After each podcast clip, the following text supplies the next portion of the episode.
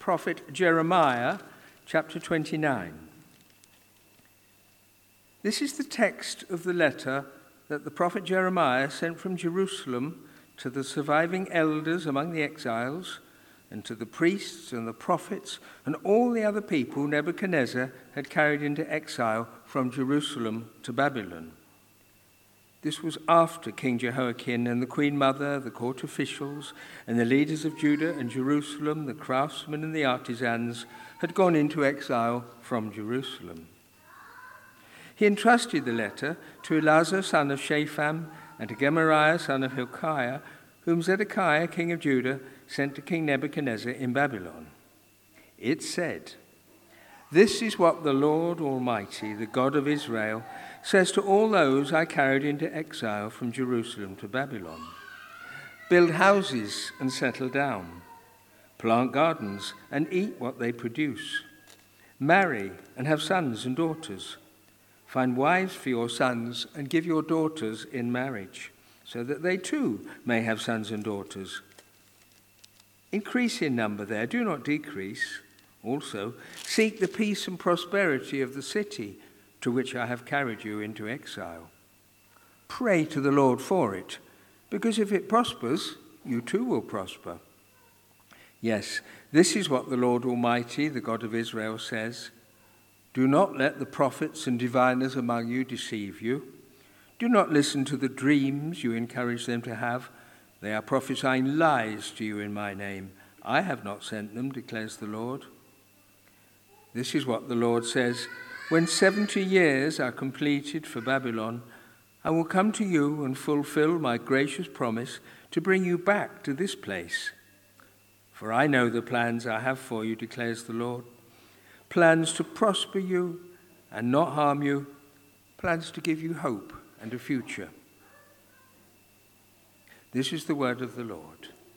Thanks be to God. Let's just pray as Patrick comes to share. Father God, may our hearts be open to all that you have for us.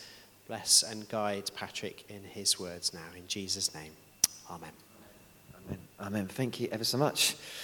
Okay, why don't you just turn to the person beside you and say, You look wonderful this morning. You look absolutely fantastic.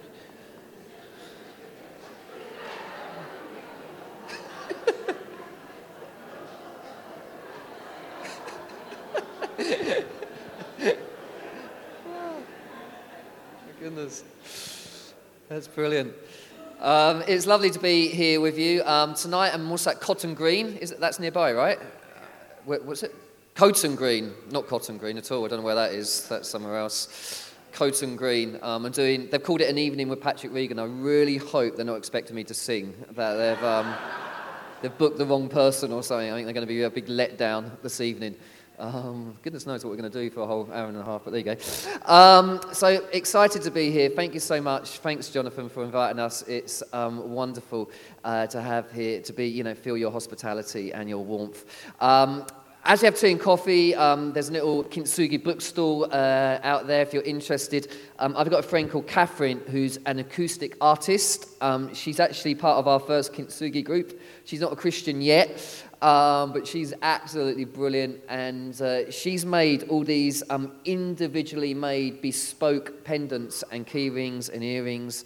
Um, it's really hard to find something today that isn't manufactured. And the reason she does more hand by hand is um, she says, when you're going through a tough time, it's really hard to know what to give someone. Giving them sympathy cards probably isn't the best thing in the world. It's a bit patronizing, isn't it? Um, so she made these beautiful things, and she says these The scars of our lives are not to be hidden, for they make us who we are. Um, and the other things we've literally just brought out is these journals. I don't know how many people journal here. Um, journaling's brilliant for your mental health, actually. But sometimes when I journal, uh, I often pick up my journal when I'm feeling a bit negative. um, and so what I did with this journal is beautifully designed. I put positive quotes and Bible verses and inspirational bits out of Honesty Over Silence in every other page. So I've come up with your positive thoughts for you. Um, but again, I, I, only journal about two or three times a month, but it's absolute lifesaver for me. And then um, Over Silence, I know some of you read this. That's the sort of themes I'm going to be looking at today. Um, you can check those out, um, and, uh, and all the information's there. You can pay by card if you need to.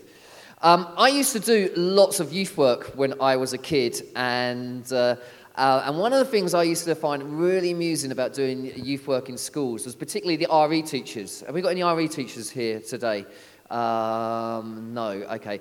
And uh, there's a relief. And, uh, but RE teachers are interesting because they're either like what they describe as born again Christians or atheists. And there's nothing in the middle. I don't understand why that is the case. And there was this one RE teacher who was an atheist, and he was telling the story of Jonah. And he was saying, you know, the story of Jonah is a myth. It's just there to teach us stuff. It's all made up. And there was this kid who's sitting on the front row. I think he was a bit of a Pentecostal kid. He went, Excuse me, sir. The story of Jonah's not a myth, and it's not made up. And the teacher was like, Well, how do you know? And the kid thought about this. He went, You know what? One day, sir, I'm going to go to heaven. I'm going to find Jonah. I'm going to ask him, Did you get swallowed by a whale? And the teacher was like, Ha! That's all well and good, but what happens if Jonah went to hell? And the kid went, That's easy, sir. In that case, you can ask him. you just tend to say it how it is. Um, I believe in always being very real and very honest when I speak, and I hope that's okay with you. And today I really felt led to speak on this whole area of resilience. H- how do we keep going? And uh, there's this beautiful quote from Alan Scott, which I actually only read yesterday, um, coming up on the screen here, hopefully. There it is. It says, The future doesn't belong to the brilliant, but the resilient. Not to those who avoid scars or pain, but to the wounded healers who choose to give again. Now, this uh, passage that's been read to us out of Jeremiah, brilliantly, by the way, with all the long words as well, um, is, is actually probably, I think, the most misquoted passage in the whole of the Bible. Because the one bit that we always take out of this passage is verse 11, isn't it? For I know the plans I have for you, says the Lord plans to prosper you and to give you hope.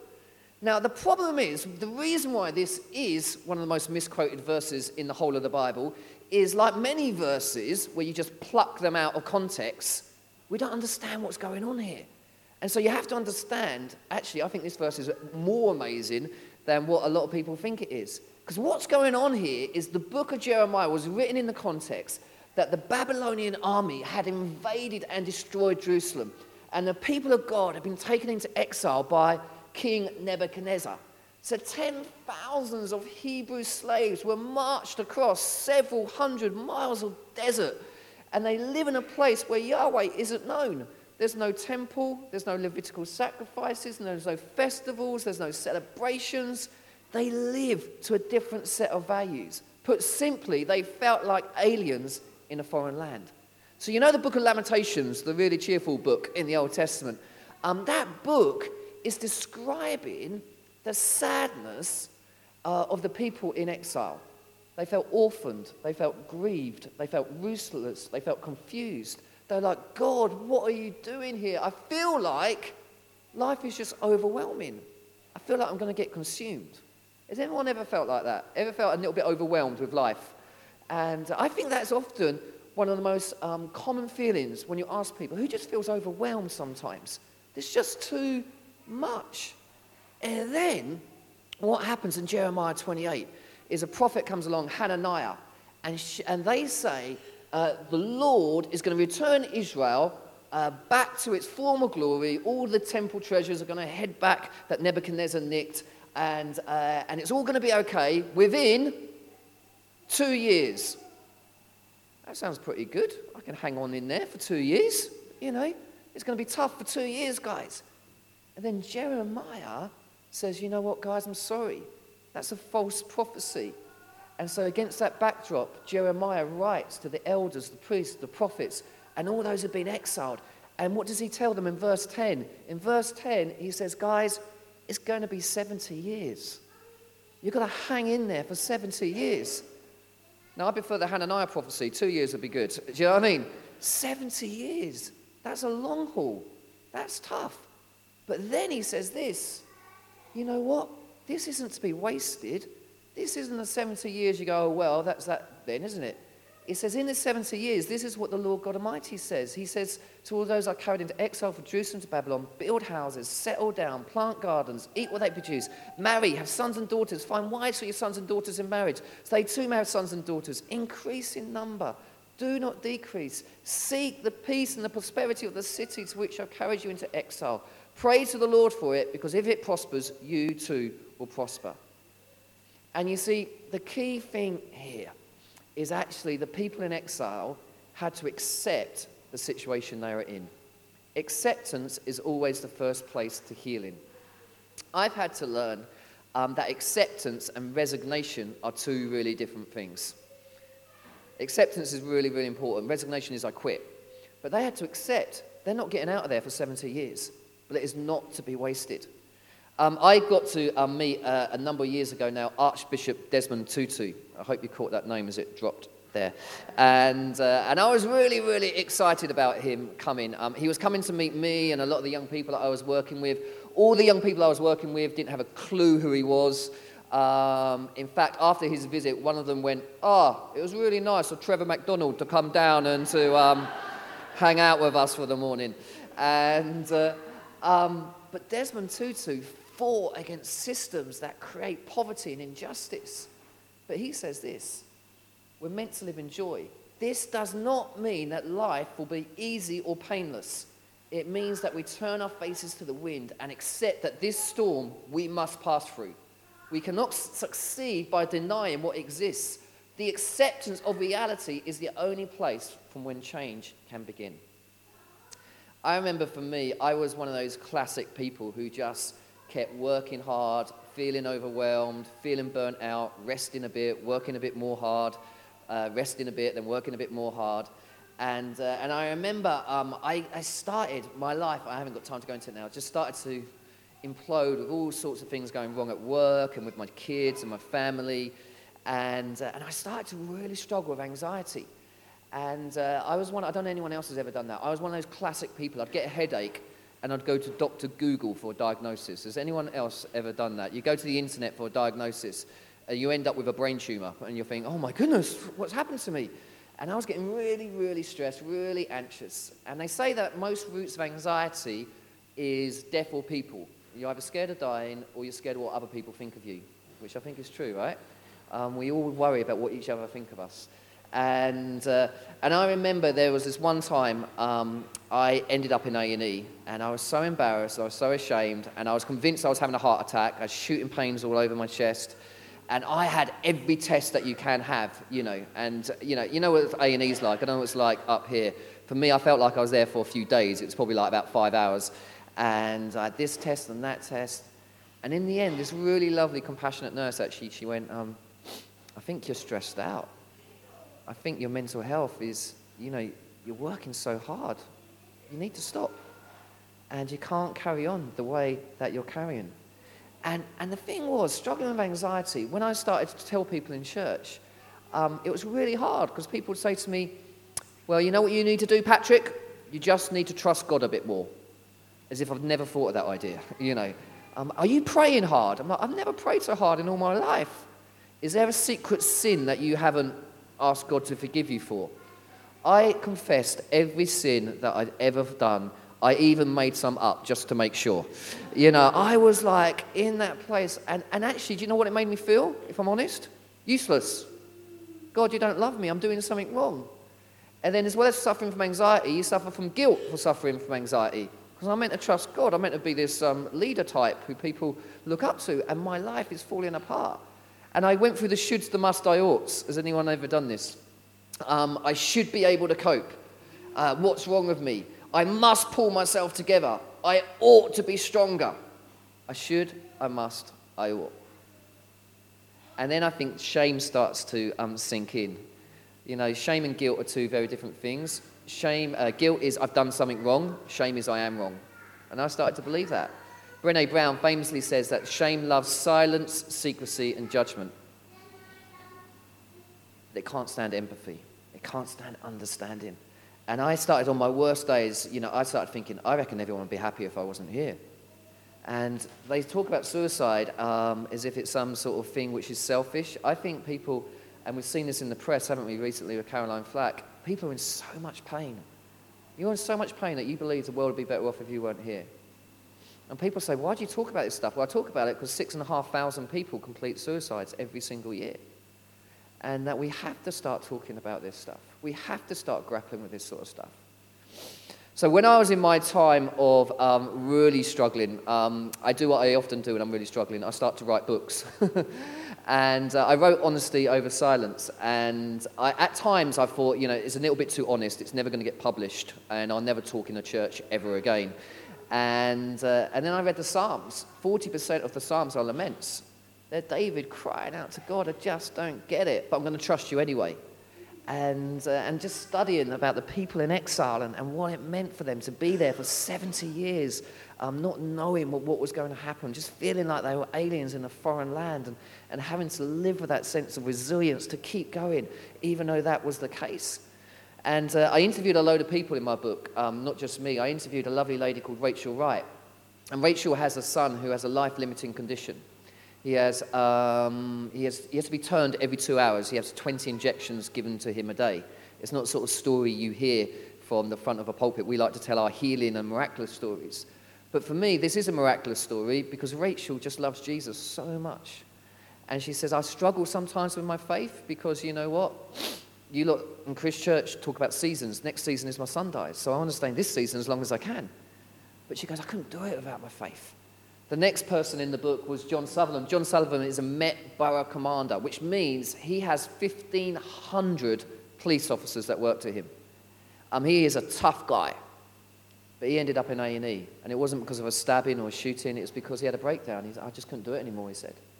And I went round after him to see him. He's, really, he's one of my best friends. And I said, um, mate, um, how are you doing? He goes, you know what, Patrick?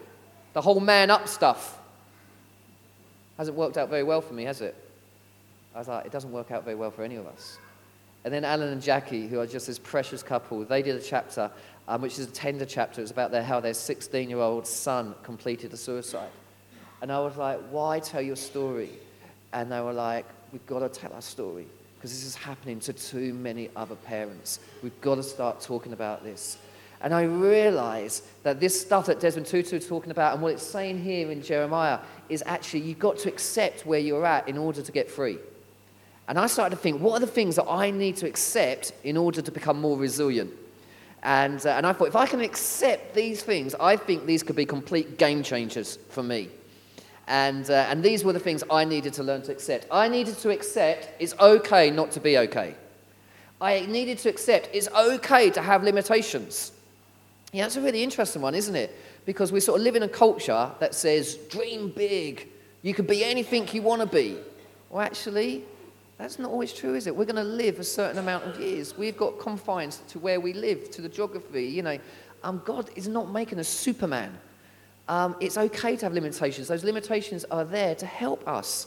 Um, life is never going to be perfect. I need to accept you don't have to be all things to all people. You can have questions. You don't have to agree with everyone. Thank goodness. Anxiety isn't weakness. Struggling doesn't mean you're a failure, it means you're human. Life's never going to be perfect. You are loved no matter what. And I realized that anxiety actually isn't weakness. People that struggle with anxiety are often beautiful, sensitive people. It's just like anything. When it goes a little bit out of control, it affects you and it affects everyone around you. And so it's how to manage that. But this quote really cheered me up. It said this Anxiety isn't weakness. Living with anxiety, turning up, doing stuff with anxiety takes a strength most of us will never know. I decided that anxiety, panic attacks, and depression are not signs of weakness, signs of trying to remain strong for too long.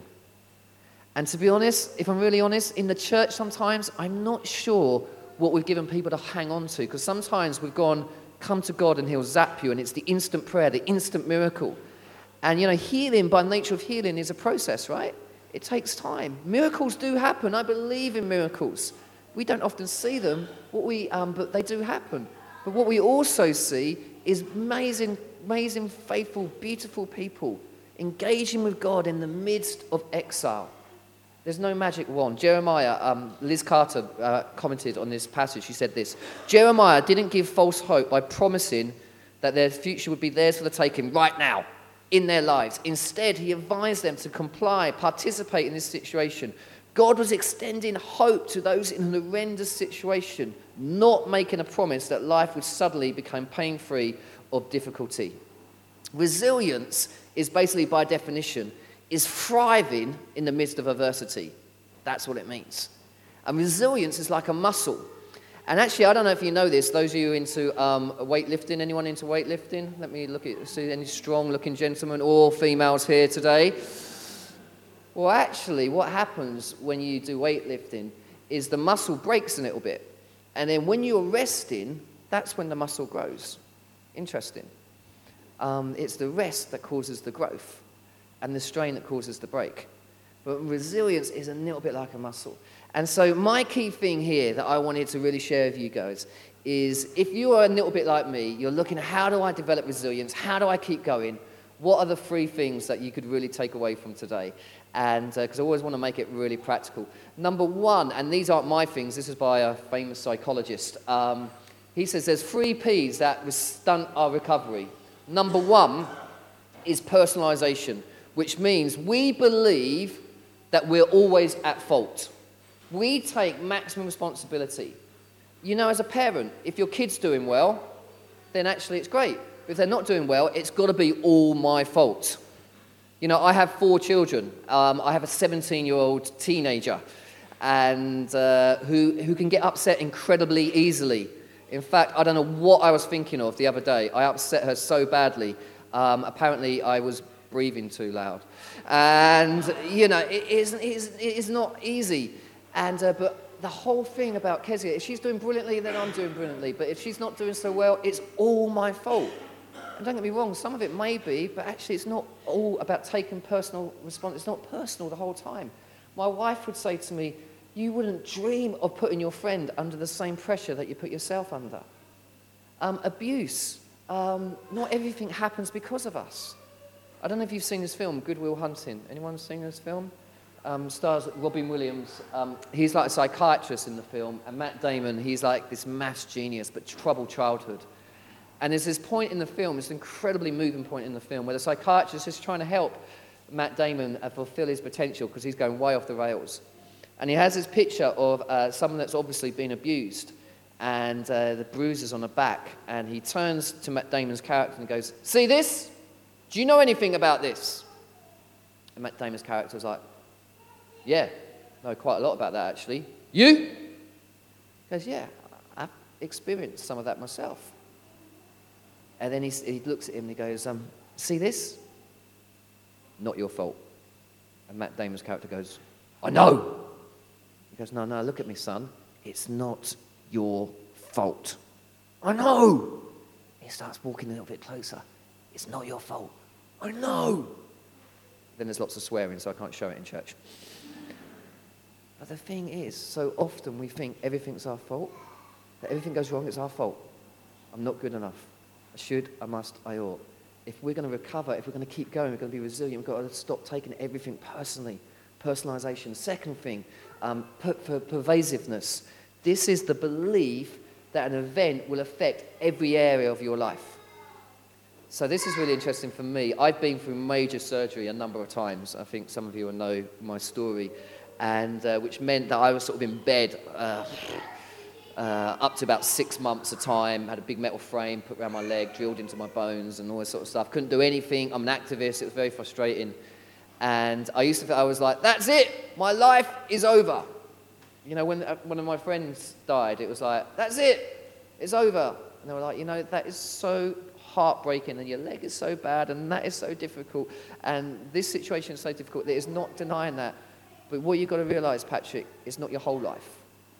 There are other parts of your life. Pervasiveness means we let one part of our life affect the whole part of our lives. The fact is, I'm still married. I still have my kids to love me most of the time. I still um, am managing to do a little bit of work on the laptop. Uh, it's not my whole life. And yet it is an all or nothing thinking. Jeremiah was like, guys, come on, settle down, plant gardens, uh, marry, Pray for the peace of the city. You know, it's tough, but I'm going to give you hope within the toughness. That's what Jeremiah is saying, which is much better than just saying, one day we're going to have hope and we're all going to be blessed and it's all going to be fine.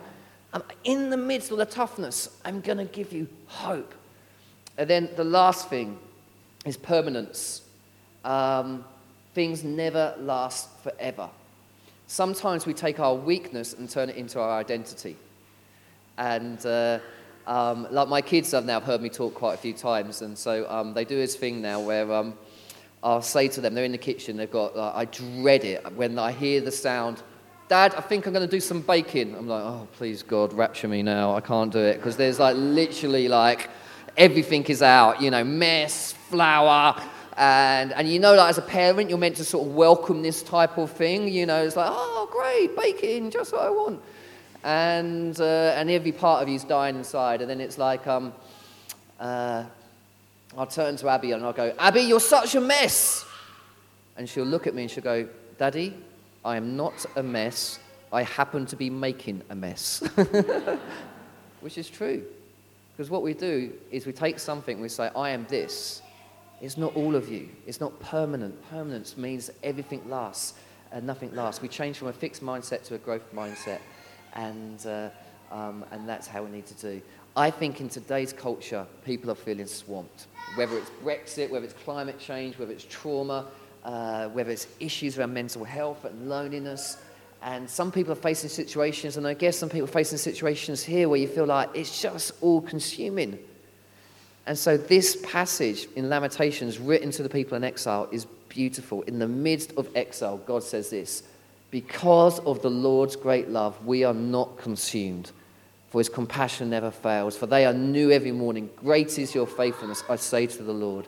The Lord is my portion, therefore I will wait for him. When I was going through a bit of a tough time, my wife wanted to try and get me out of the house a bit more because um, I didn't want to go out. So she bought me a dog. Um, here's my dog. Don't do that. It chews everything. And, uh, and we called the dog Hope, which is a rubbish name for a dog. Can you imagine how my neighbours felt with me shouting out at the top of my voice for the first six months, No hope! Sometimes they heard me go, No hope, no hope, no hope, no hope. He's got it really bad today. In fact, apparently they heard me shout up the stairs, Diane, I've lost hope! Jumped over the fence. And uh, she doesn't like me going away, Hope. She, um, she likes me to stay. And, uh, but you know, hope is this hope is saying nothing lasts, everything passes. Jeremiah says, I'm going to give you hope. I'm going to give you hope. Uh, um, some of you may have heard me share this before. Um, a couple of years ago now, I went to um, uh, Amsterdam. Um, you've read a book called The Hiding Place, Corrie ten Boom. And basically tells a story about Corrie ten Boom. She was a watchmaker in Holland, and what she did is she hid Jews in her bedroom. They built a false wall, and uh, when the Nazis were there, um, they'd have signals, and the, the Jews would run and they'd hide behind this wall. Sometimes they would stand there for hours upon hours upon hours. Um, but they literally saved hundreds and hundreds of lives. But eventually, um, Corrie and her sister Betsy, they got taken to Ravensbrück concentration camp, uh, where the conditions were horrendous. They slept in these tiny little bunks. Um, lice used to eat away at their skin. They were wearing hardly any clothes. They were malnourished. And there was this scene um, in one of the books that really spoke to me.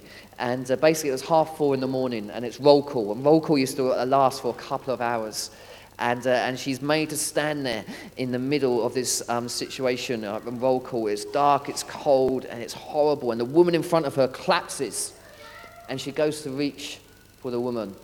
And everyone looks down, and it's almost like this is it. This is the darkest we can ever be.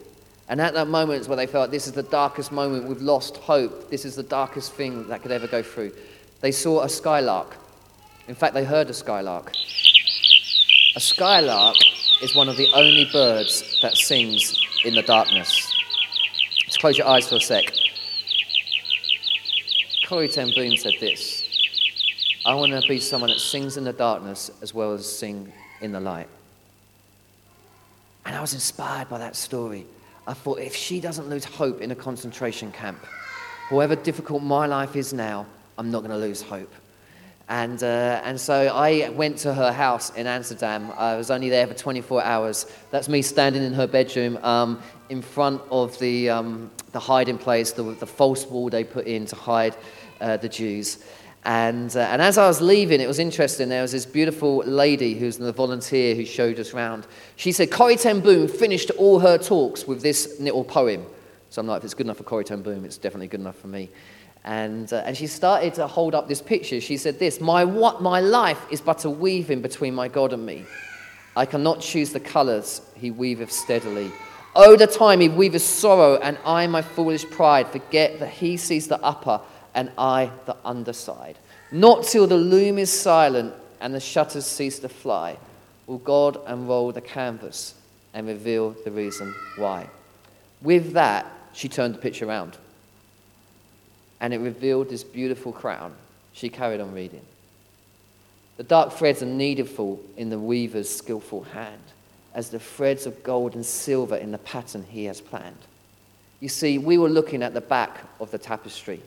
We were looking at the behind the scenes. And, uh, and but this precious, incredible crown is a masterpiece. And I don't get it. I don't get why sometimes light and shade have to go together in our experience uh, when life looks confusing and painful, we can still trust because God is developing a masterpiece. He takes every strand, the good, the bad, He weaves it together, and you are His masterpiece. Shame starts to die as we own our story. Shame starts to die as we tell our stories. That's why the Kintsugi groups are so incredibly powerful. Because if you feel safe and you feel supported and you start talking about stuff and people love you anyway and they're not going to judge you and they're going to pray for you, something starts to happen. You feel like, actually, I can be normal here. Empathy is about being less judgmental. We need to stop trying to fix people and start to love them and care for them. The last thing about this passage, and this is where, again, everyone goes wrong.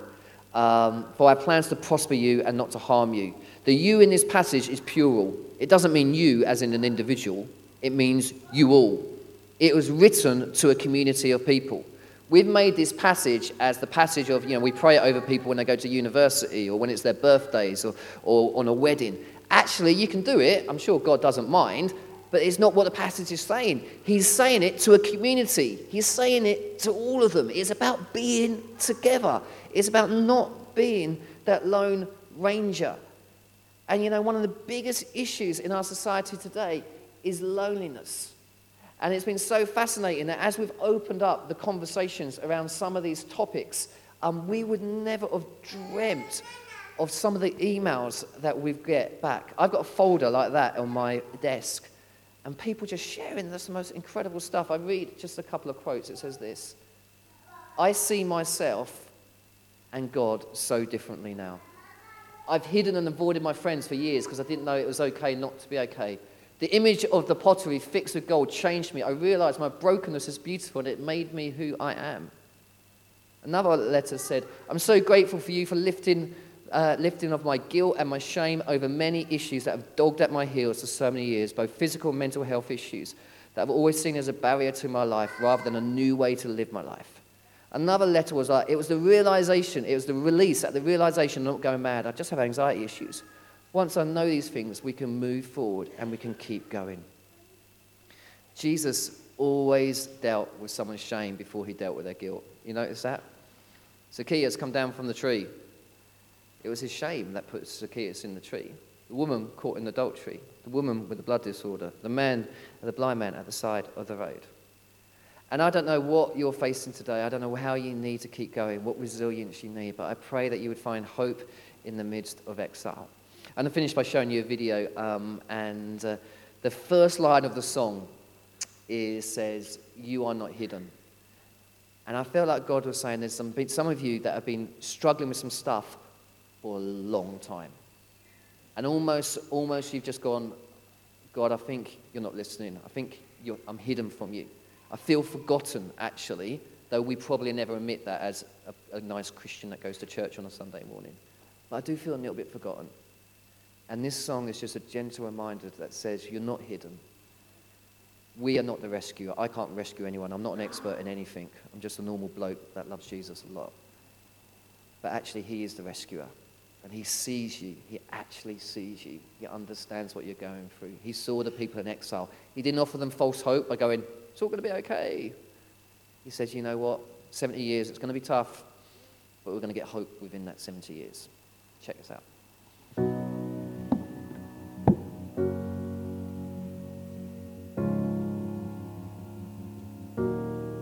You are not hidden. There's never been a moment you were forgotten. You are not hopeless. You have been broken, your innocence stolen. I hear you whisper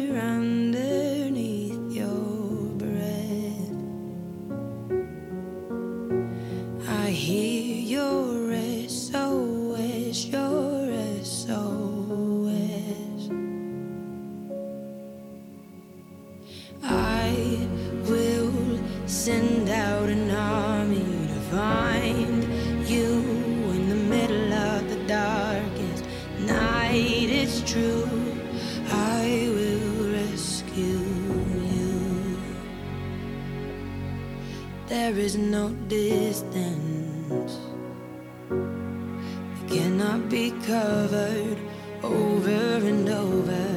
You're not defenseless. I'll be your shelter, I'll be your armor. I hear you whisper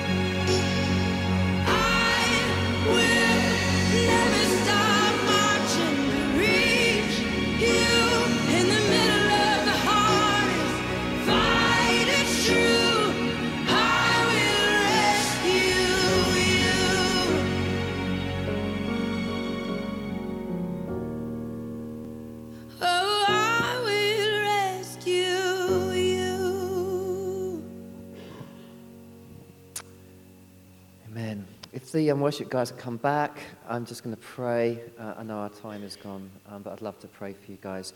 If you're able, please would you stand with me? Is that okay?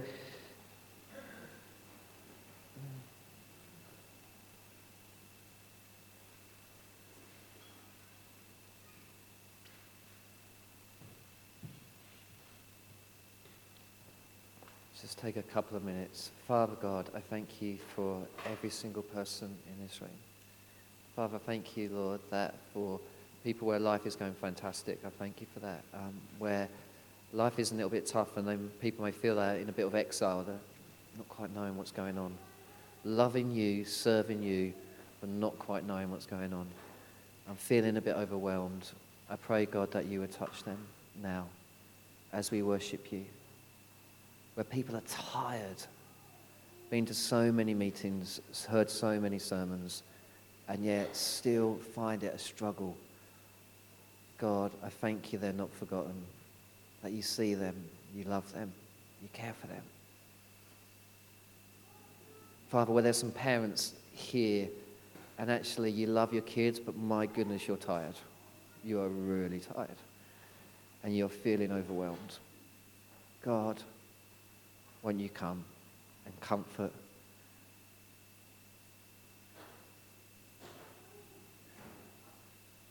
People who are struggling for work, God, I pray that you would speak to them in their situation. In Jesus' name. Come, Holy Spirit. Come, Lord.